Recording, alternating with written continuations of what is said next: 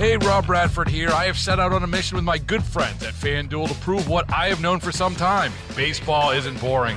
Now I have a daily podcast to prove it with some of the most notable people in the baseball world screaming baseball isn't boring from the mountaintops or at least agreeing to come on our show. Players, managers, GMs, and yes, even the commissioner of baseball, Rob Manfred. It has been a constant wave of baseball's most powerful voices. So join the revolution, subscribe, and soak in Baseball Isn't Boring. Listen on your Odyssey app or wherever you get your podcast. You'll be glad you did.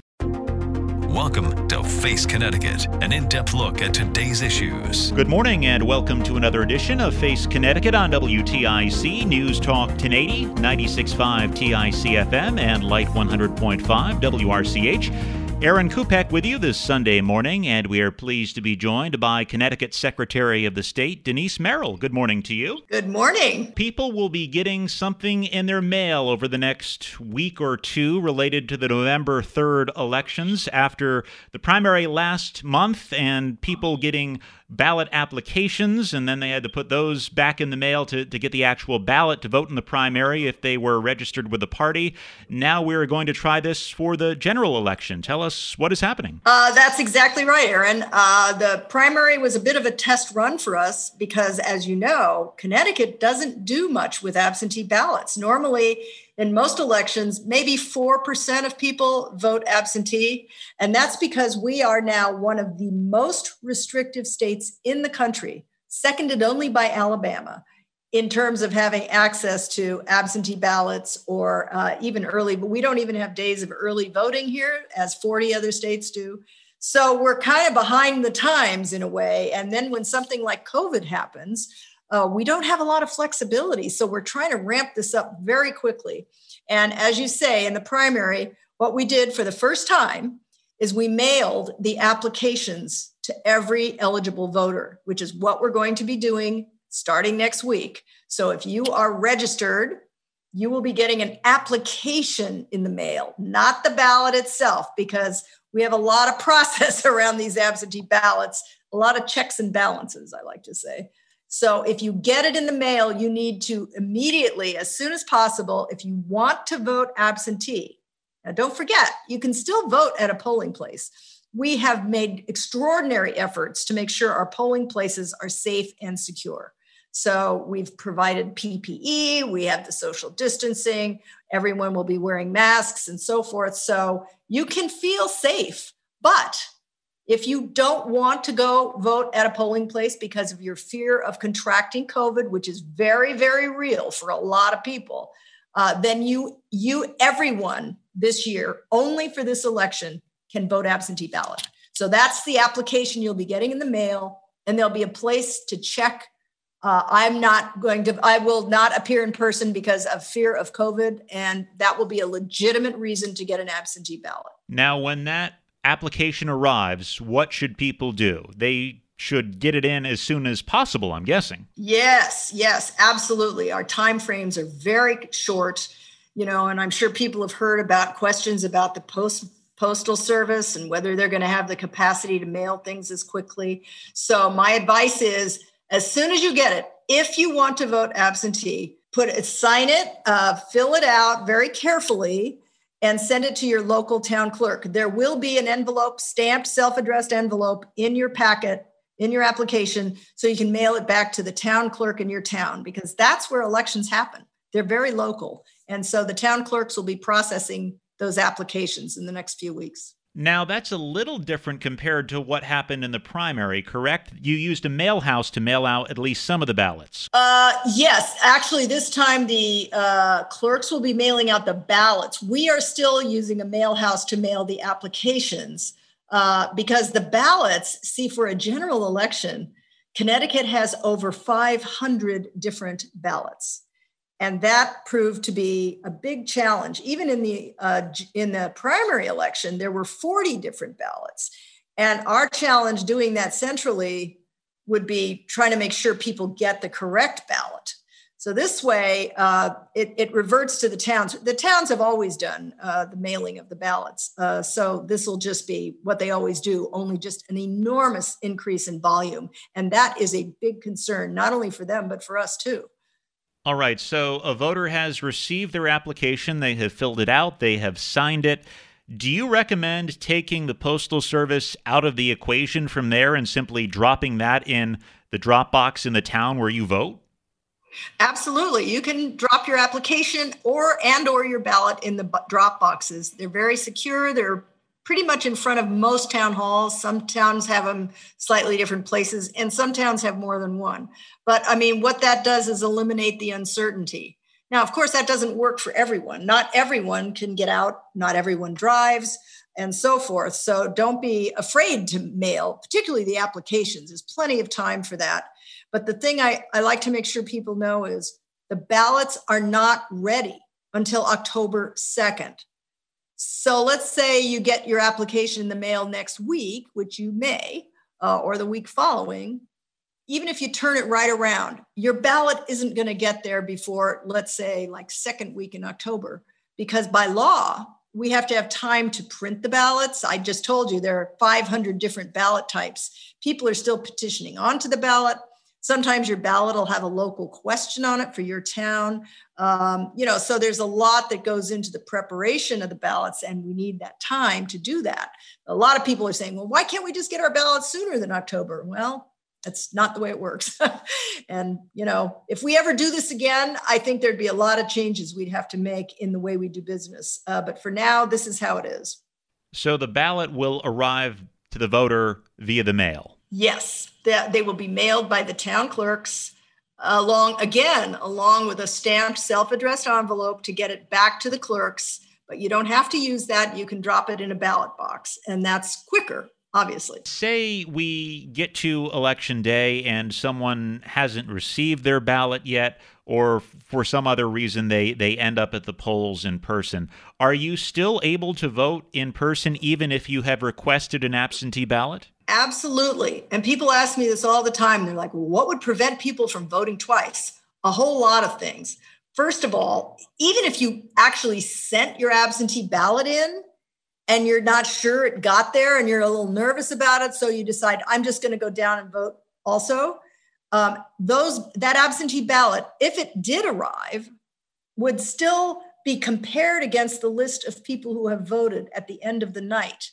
And the one that if, if someone voted in person, the absentee ballot would simply be discarded.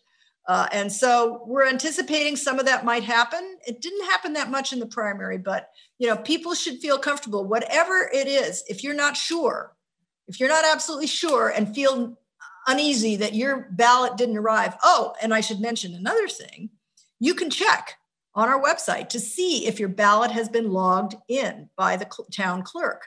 Uh, if you go to a website called myvote.ct.gov and look up your name and address, you can see exactly when that absentee ballot was logged in and then you'll have the confidence that your vote actually arrived. As you noted, not a lot of people typically vote by absentee. Do you have a sense of how many might be choosing that route this year? Uh, well, if we use the statistics from the primary, which was just a few weeks ago, uh, almost two thirds of the people who voted voted by absentee ballot.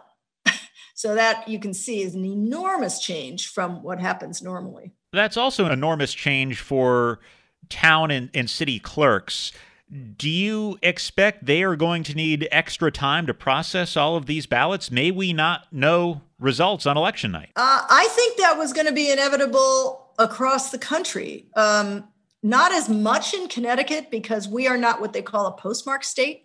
There's quite a few states, about a third of the states allow ballots to be counted as long as they're postmarked by election day. Well, you can see that right there, you'd have a delay because things would still be postmarked, not counted yet, and not even having arrived yet. In California, if you're postmarked by election day, you can your ballot can be received and counted up to 10 days after the election. So all of a sudden, no one no one thought too much about that until this year when there's this big surge in absentee ballot voting, voting by mail, and even states that have done it you know, a lot. I mean, California is pretty much a vote by mail state now. But even then, if you have 10 days afterwards that your votes are still going to be coming in, you can see that's going to be a major delay. And I think we have to start preparing the public for the fact there could be major delays across the country. Now, as you said, Connecticut is not a, a postmark state, so that means that the ballot has to be in the hands of your local municipality by 8 p.m. on election day. That's correct. So that will help us not have as large delays as some other places. Now, the legislation that enabled all this also gave the town officials 48 extra hours to announce results. Uh, don't forget, you have a lot of local races involved. And so my thinking is probably it won't take that long, but they do have up to 48 hours to process all this because they're not allowed to count the absentee ballots until election day. So that's going to be a big backup on election day. But um, usually they have to um, send the um, the results into our election management system, which is a sort of live uh, rendition of your results. So they type it in in, in real time. It comes up on our state website. Uh, but this year, it, usually it's midnight uh, election night that they have to have those results in. But now they'll have another two days to uh, get it organized. And some of them may need that two days. Now, with every registered voter in Connecticut getting an application to vote by mail, what safeguards are in place to guard against fraud? Uh, depends what you mean by fraud. If you're saying, you know, like somebody gets a ballot and fills it out in somebody else's name, yeah, things honestly, like that. That is that what you're thinking about? Yeah, actually, that's almost impossible. Honestly, uh, first of all, you'd have to get an application in somebody else's name, so that would mean you'd have to be at an address. Let's just say, you know, if this is what you're thinking about, you get an application for somebody who doesn't live there anymore or has died or whatever, and you would have to forge their name on that application and forge the information in order to, I guess, vote for someone else and be able to vote twice, maybe. Um, right off the bat, you're committing a major felony. So I think there are very few people that would want to do that, but you never know. So let's just say they mail in this forged application.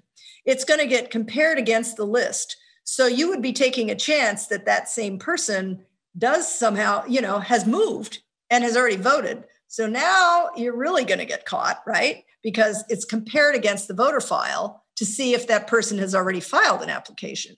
Uh, and then they would have to mail you back a ballot in this other person's name. You'd then have to forge that ballot as well and then send it back. And again, it would be compared. And then if that same person showed up on election day, it would be compared against that list as well. So you're taking a real risk, I would think, if you were to consider doing something like that. Like I say, we have an enormous number of checks and balances. I mean, to some extent, that's what's kind of killing us because there are so many processes in place to make sure things like that don't happen that it, it is very time consuming. You are listening to Face Connecticut. We are talking to Connecticut Secretary of the State, Denise Merrill. Let's back up a bit and talk a little about the, the primary in August. There were some hiccups caused in part by the postal system, in part by the weather. And also, I guess yep. there was some confusion among town clerks in terms of what was going to be happening. Yeah, that turned out to be, I think, a relatively minor problem in the end because uh, we think almost, probably almost 100% of people who asked for ballots got them.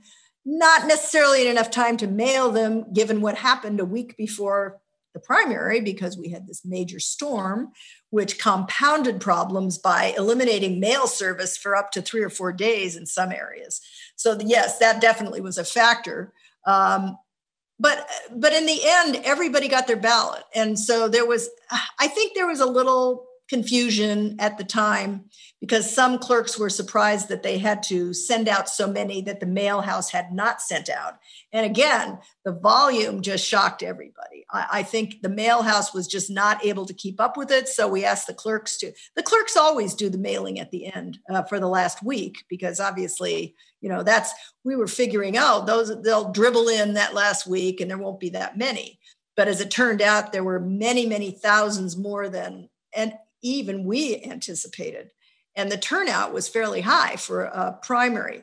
So that's why we reverted to this other system because I think it was just too cumbersome to have them transmit inf- the clerks transmit the information to the mail house then the mail house mails things out and i think there was a lot of delay in all that processing So I think it's going to be a lot smoother this time, uh, in spite of the fact that they are going, the towns are going to have to hire extra help to get this done. And fortunately, we have a large federal grant, and the towns will be receiving money to defray all those costs um, at the expense of the, it's through the CARES Act. And so they'll have the resources to do it at least. I, I still think it's a challenge particularly in places that are, that are kind of like medium sized towns, because the issue isn't even, oh, I can, you know, they can go out and hire 10 people to help process, but they have no space.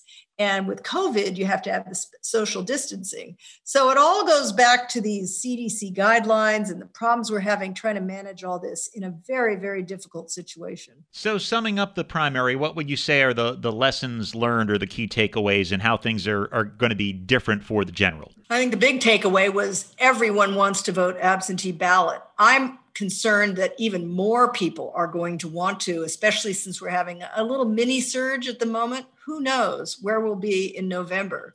And I think we have to all remember that the reason we're doing all of this is to make sure that no one has to choose between their health and their vote.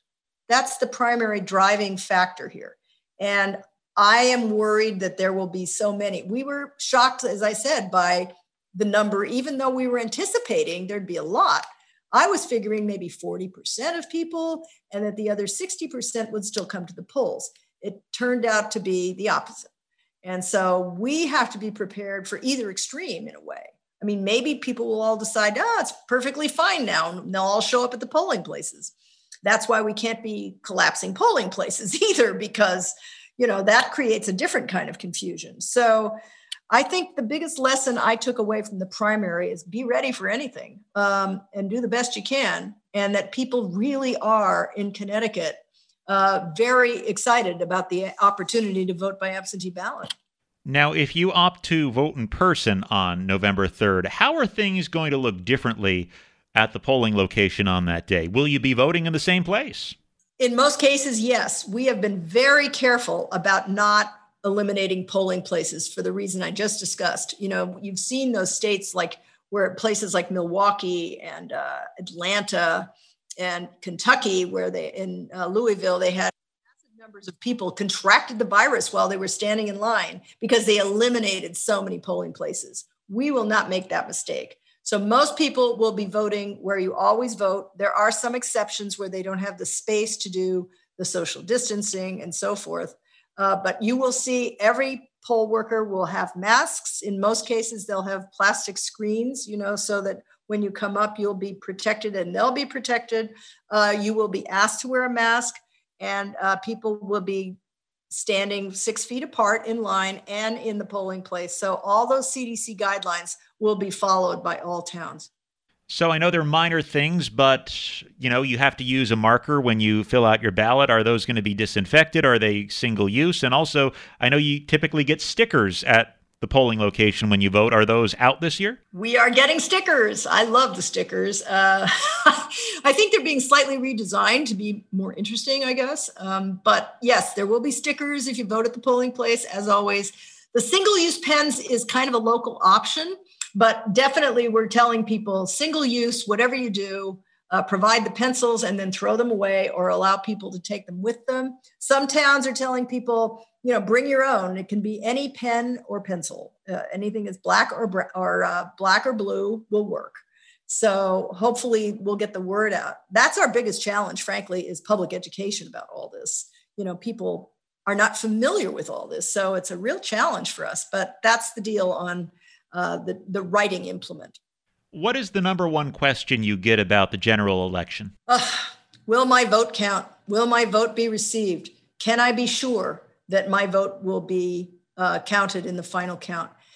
And I, I, know people are terribly nervous about this. Uh, we're all on edge for so many reasons. And so this is just a source of concern for people, particularly uh, seniors who maybe are, have not left their house in months. Uh, so all we can do is keep reassuring them that um, their vote will be counted if it's received in time. And so that's why we're emphasizing the ballot boxes. If you can get someone to deliver it for you, you can do that.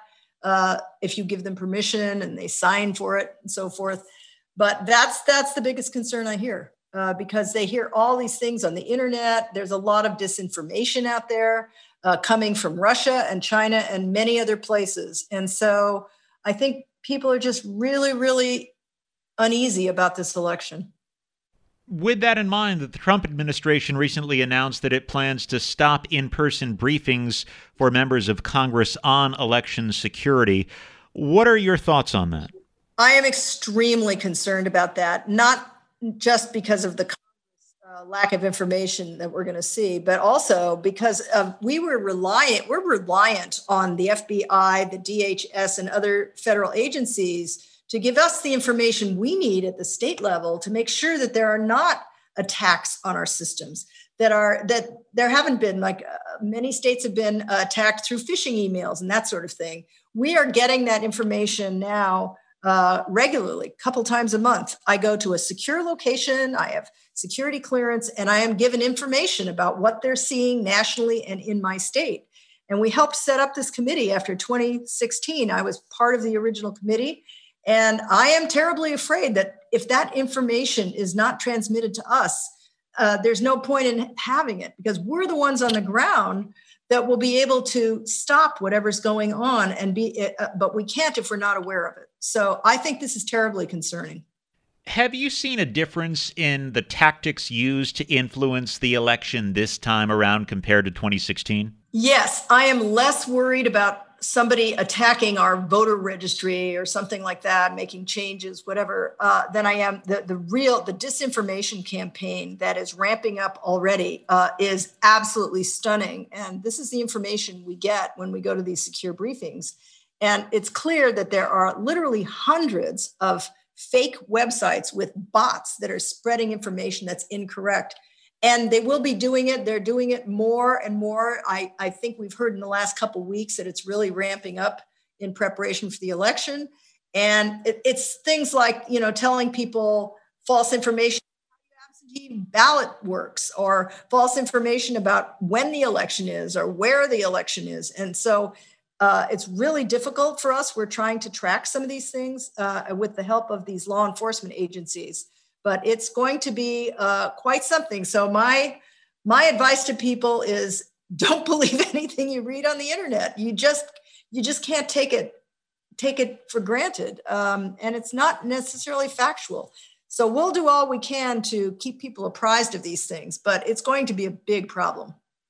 What would you say is the most authoritative source to get information, good information on the election? Well, honestly, it's my office uh, for Connecticut. So, uh, like I say, if you go to myvote.ct.gov, you'll get the nuts and bolts. Now, obviously, we don't talk politics. We're a nonpartisan office. And so you're not going to get information about candidates and that sort of thing. For that, I always tell people your local news, listen to all the time, that's probably a better source for information than it is some mysterious uh, information that crops up from an unknown site. And briefly, with all the interest in the election, are you seeing any sort of surge in voter registration? We are indeed. Although I have to say, the closures of the DMV probably will impact voter registration. But I, I, think in a presidential race, usually voter registration is not an issue. People register. Everyone wants to vote this year. Uh, with the DMV being closed, we were getting up to 70% of the voter registrations now come through the DMV offices.